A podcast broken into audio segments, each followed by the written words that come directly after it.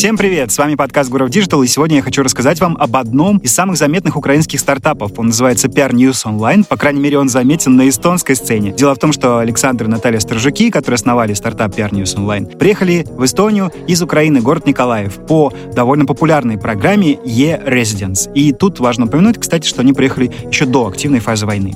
Итак, наша беседа с Александром и Натальей. Всем привет, с вами подкаст из Эстонии Гуров Digital. И сегодня я хочу познакомить вас э, с Александром и Натальей Сторожуками, которые живут в Эстонии, приехали из Украины, город Николаев, и сделали один из самых заметных местных или даже, можно сказать, уже глобальных стартапов. Э, сейчас вы о нем расскажете обязательно. Наталья, Александр, здравствуйте, спасибо, что нашли время. Всем привет. Привет. Э, я был на вашем выступлении на конференции Latitude 59, и вы там рассказывали довольно персональную историю о том, как вы приехали из Украины в Эстонию. Можете ее рассказать нашим слушателям тоже? Ну, слушай, а, мы никогда себе не ставили целью переезд куда-либо в другую страну. Нас все устраивало. А, но в какой-то момент э, поняли, что раз мы делаем бизнес, ну, хотим делать бизнес worldwide, что нужно мыслить немножко за рамками песочницы, и нужно все-таки общаться с людьми, с людьми э, вне своей страны, вне своего города, и надо все-таки попробовать. Вот. Понятно, что люди там, мечтают поехать там, не знаю, в США, там, в UK, в Берлин. Вот. Э, я решил так, что окей, это один часовой пояс, Таллин с э, Киевом, один часовой пояс с Николаевым. Это какой-то процент людей русскоговорящих. Это означает, что будет относительно легко интегрироваться, а, потому что мой английский там еще требовал, а, а, скажем, улучшения, улучшайзингов. Нужно было подтягивать у Натальи в этом плане э, полегче. Это также э, перелеты, не менее значимая история.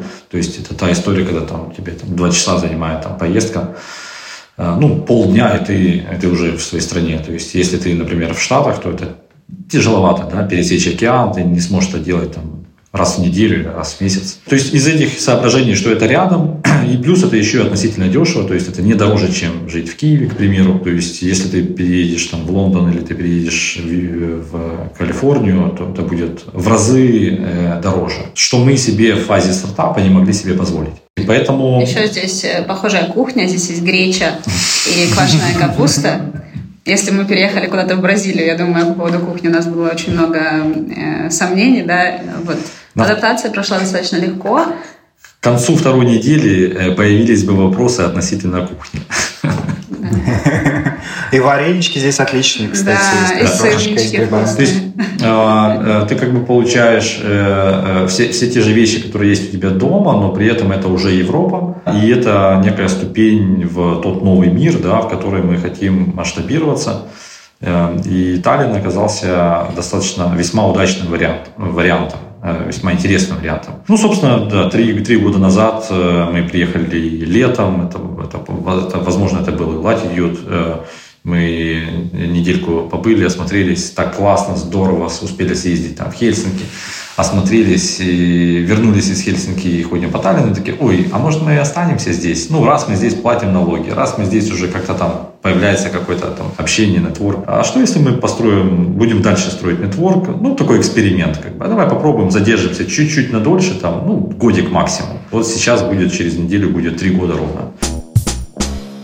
А вот вы упомянули про налоги, правильно я понимаю, что это была программа e-residence?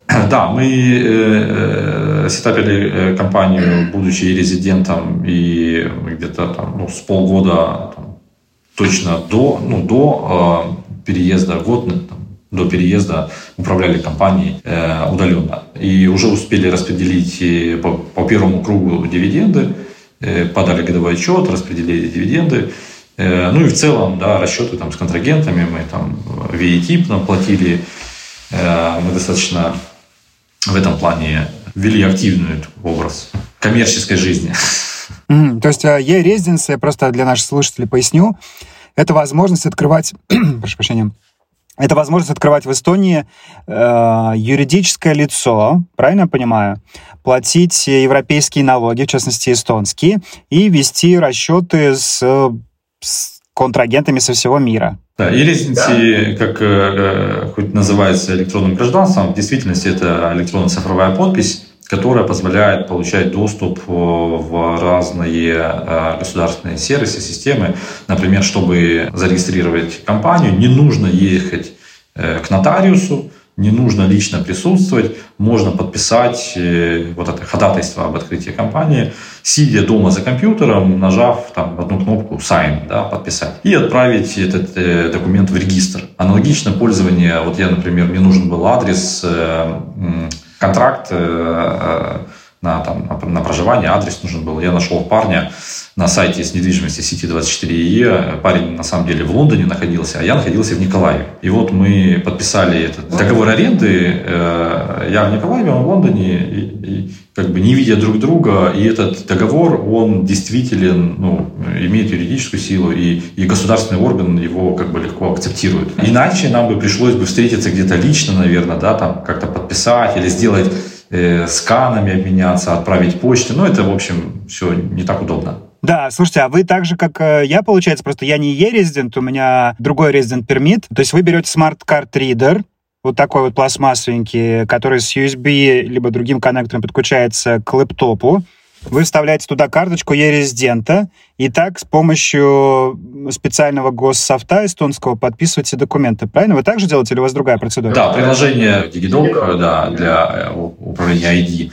Э, это касается, в принципе, ну, и граждане, и люди с э, вот этим временным или постоянным видом на жительство, и электронные резиденты, они, по сути, э, пользуются одной и той же системой. Мы э, так и делали, да, чуть позже мы получили вид на жительство, и, и в принципе, сейчас мы пользуемся уже здесь, ну, скажем, уже не, не резидентством, да, а там, с видом на жительство но логика э, идентична.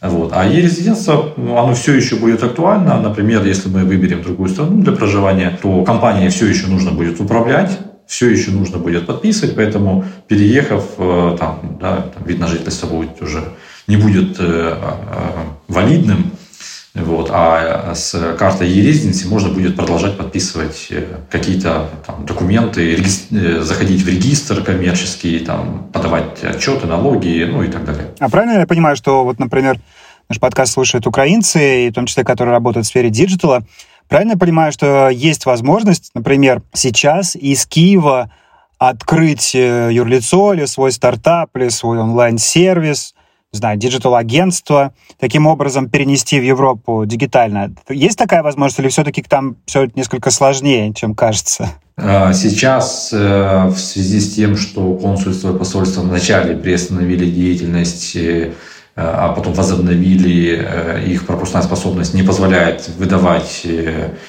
посольстве Эстонии в Киеве э, выдавать ID эти карты. Э, поэтому определенные сложности есть. Но есть огромное количество предпринимателей, украинцев, у которых и резиденции карта была, и они э, с ее помощью, скажем, только теперь пришли к идее, что пора наконец-то засетапить компанию, и они это могут сделать. Если смотреть на количество людей в мире, получивших и резидент карту, там 91 или 92 тысячи человек, и только 21 тысяча компаний зарегистрировано. То есть ну, вот такая пропорция, да, то есть огромное количество людей, кто получил, еще не успел там засетапить компанию. А, соответственно, а, среди них много украинских предпринимателей. Также есть друзья украинцы, которые временно сейчас живут в Таллине. Вот они пару недель назад получили резиденции, получали здесь в посольстве. И им пришло там за пару недель, по-моему. То есть, да, хотят двигаться на зарубежные рынки, и, и разницы в этом им думаю, точно поможет, потому что у них не было никаких юрисдикций ранее, кроме Украины. Угу, круто. То есть получается, что эта карта, в ней, по сути, штука похожая на симку, по крайней мере, зрителя она выглядит так же. То есть вот она должна оказаться в руках. До тех пор, пока ее нет, получается, нельзя. Да, это, это же, по сути, ключ к цифровой подписи. Поэтому она нужна физически. Но э, в дальнейшем э, можно а, ну вот, например, люди, кто с видом на жительство, они могут подать ходатайство привязать к Mobile ID и фактически уже через э, э, телефон подписывать документы, то есть не через карточку, без этого чипа. Следующий шаг, да, вначале нужно, чтобы эта карточка была выпущена. А поскольку ее выдают э, там в консульстве, посольстве, то Ну, конечно, можно получить и, и в любом в зарубежном посольстве Эстонии, но э, удобнее было, когда можно было получить, например, в Киеве, ну, киевлянам, да, там в Киеве или, или в целом. Я хотела добавить, что мы когда три года назад стали ну, и резидентами, и, э, такими некими амбассадорами, нам сразу стали писать наши друзья, коллеги в чатик, подскажи, расскажи, как это, и плюс мы принимаем достаточно много участия в всяких ивентах, которые организовывает и Residency.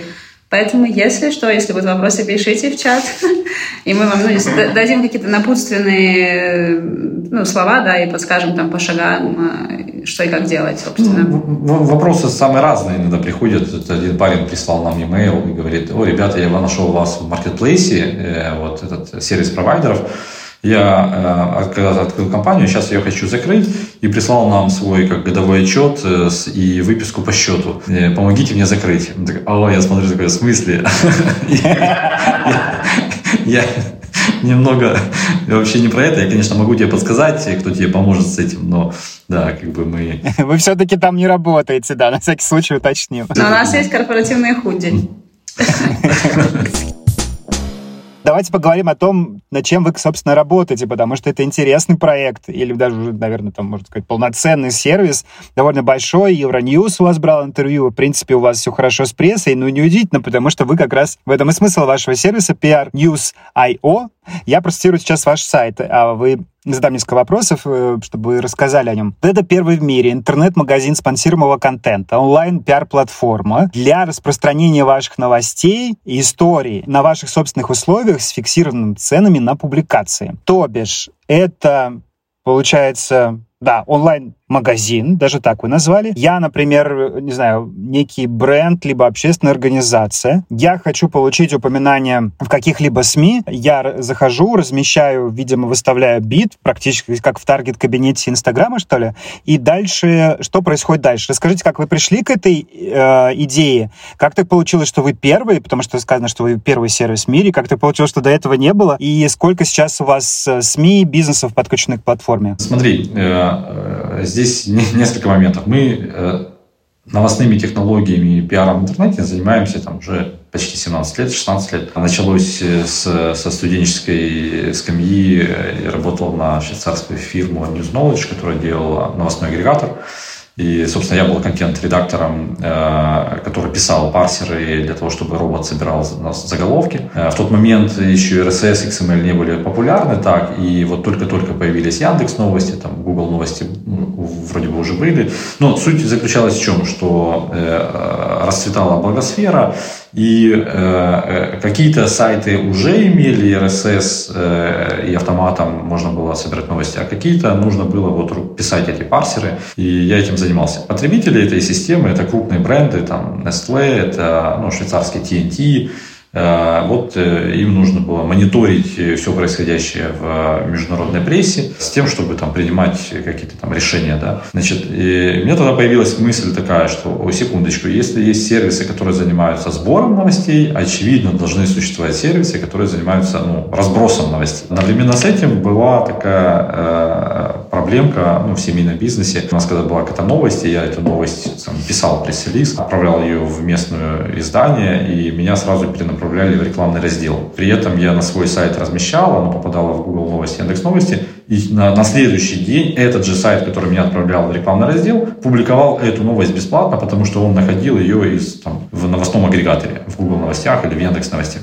И стал вопрос, окей, секундочку, если у нас есть инструмент для закидывания в агрегаторы, то, может быть, э, мы можем другим помогать ну, не только себе, но и, и еще кому-то. И стали потихоньку приходить клиенты, которым это казалось интересно. В какой-то момент их стало много клиентов, да, и они стали задать вопросы, вот мы хотели бы там где-то еще быть, у нас были пакеты по дистрибуции пресс-релиза, но все это было направлено в большей степени на такое русскоязычное пространство интернета. Со временем, ну, э, когда Google э, ввел алгоритмы, там это был Panda, э, Penguin, Э, они боролись э, с дубликатами э, контента, то есть, ну, условно, да, берешь один пресс-релиз, раскидываешь его на 100 сайтов, там 50 сайтов подобрало, то есть 50 дублей создано. И поисковикам это не очень нравилась эта история, и стали зажимать рамки. То есть все дубликаты попадали в supplemental index, так, так называемый Google сопли.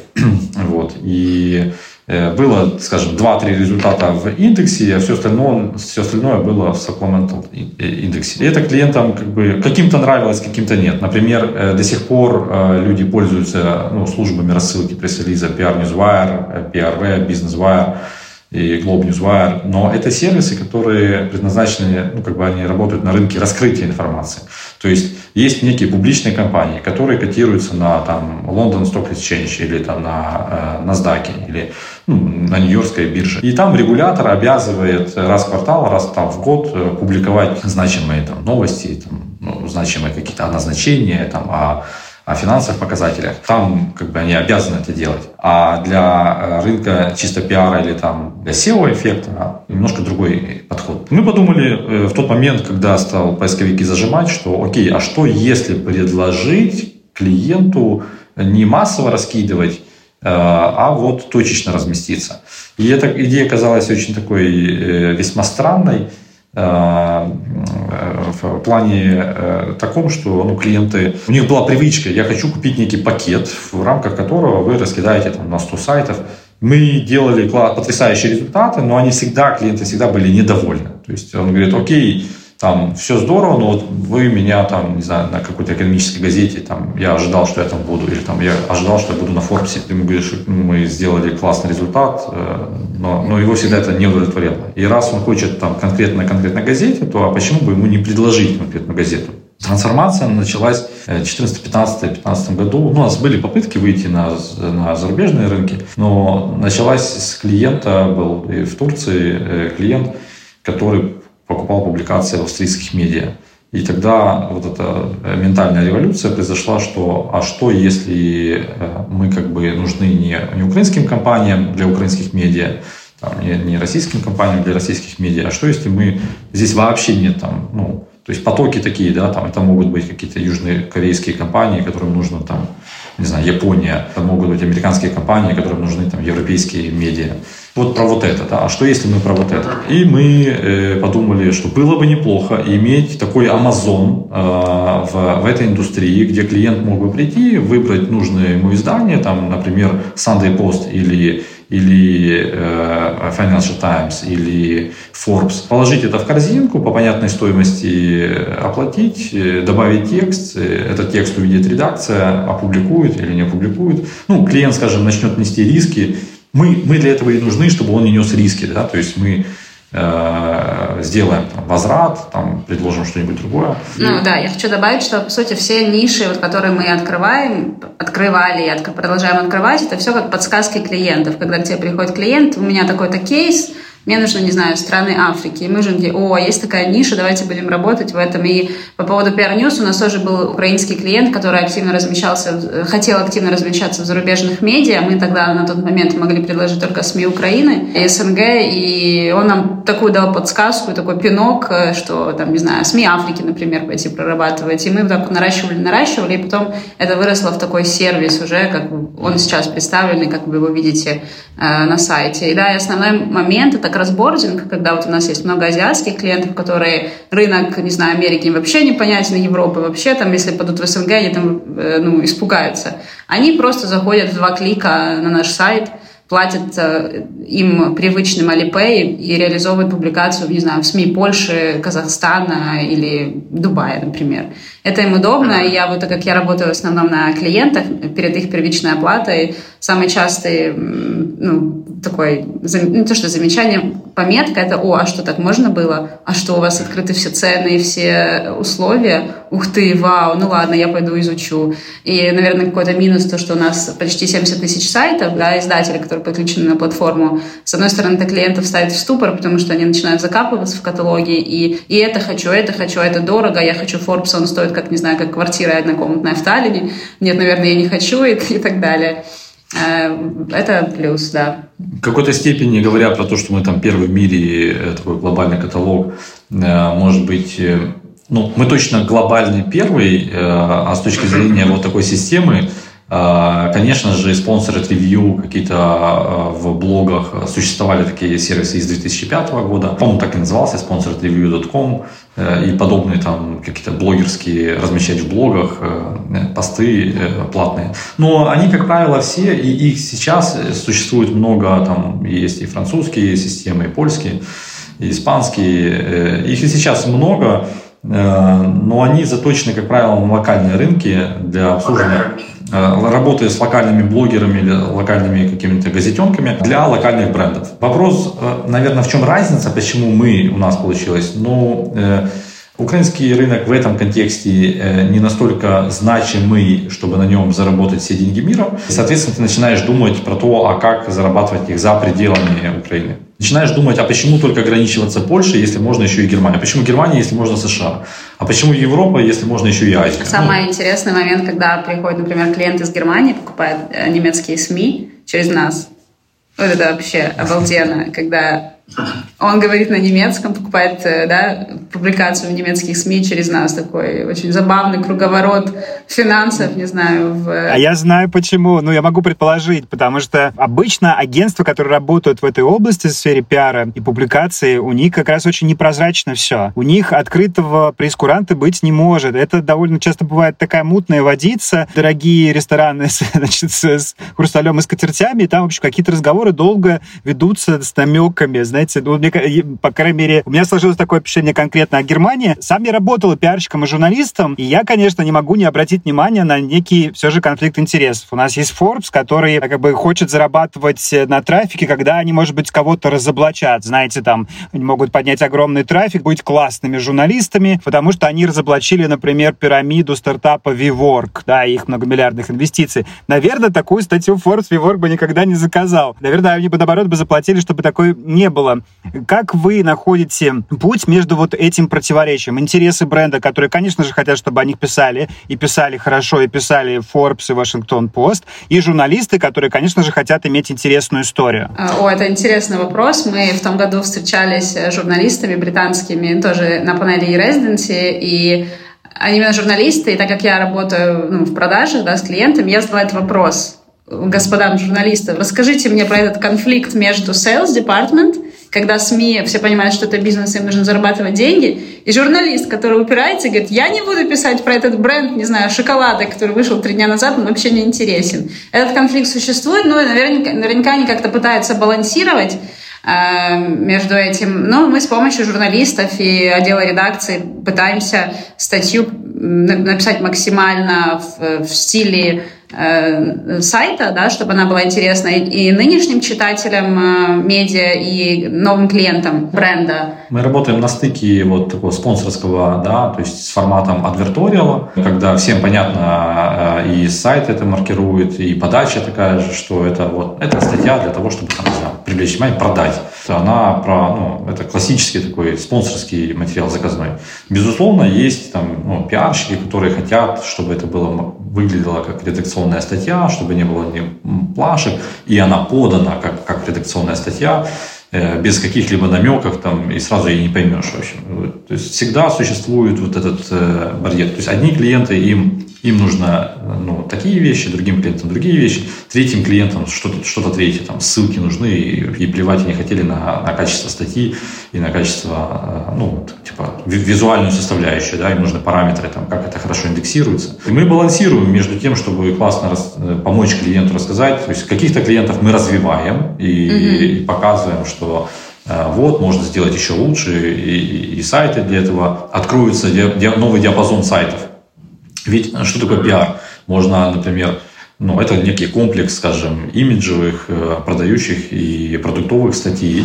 И можно рассказывать э, там, про продукт, а можно рассказать про персону и начинать рассказ... раскручивать руководителя как любителя гольфа и семьянина. И тогда ему откроется новый пласт ресурсов, на которых там директор химзавода. По химической тематике есть 10 бизнесовых сайтов в его, скажем, стране. Есть три нишевых, скажем, журнала. Вот. И получается, что ну, пиар-служба и так со всеми этими ресурсами умеет работать. А можно попытаться раскрыть его как, не знаю, как семьянина, любителя гольфа, яхтинга и лошадей, и новый диапазон ресурсов покрыть, к примеру.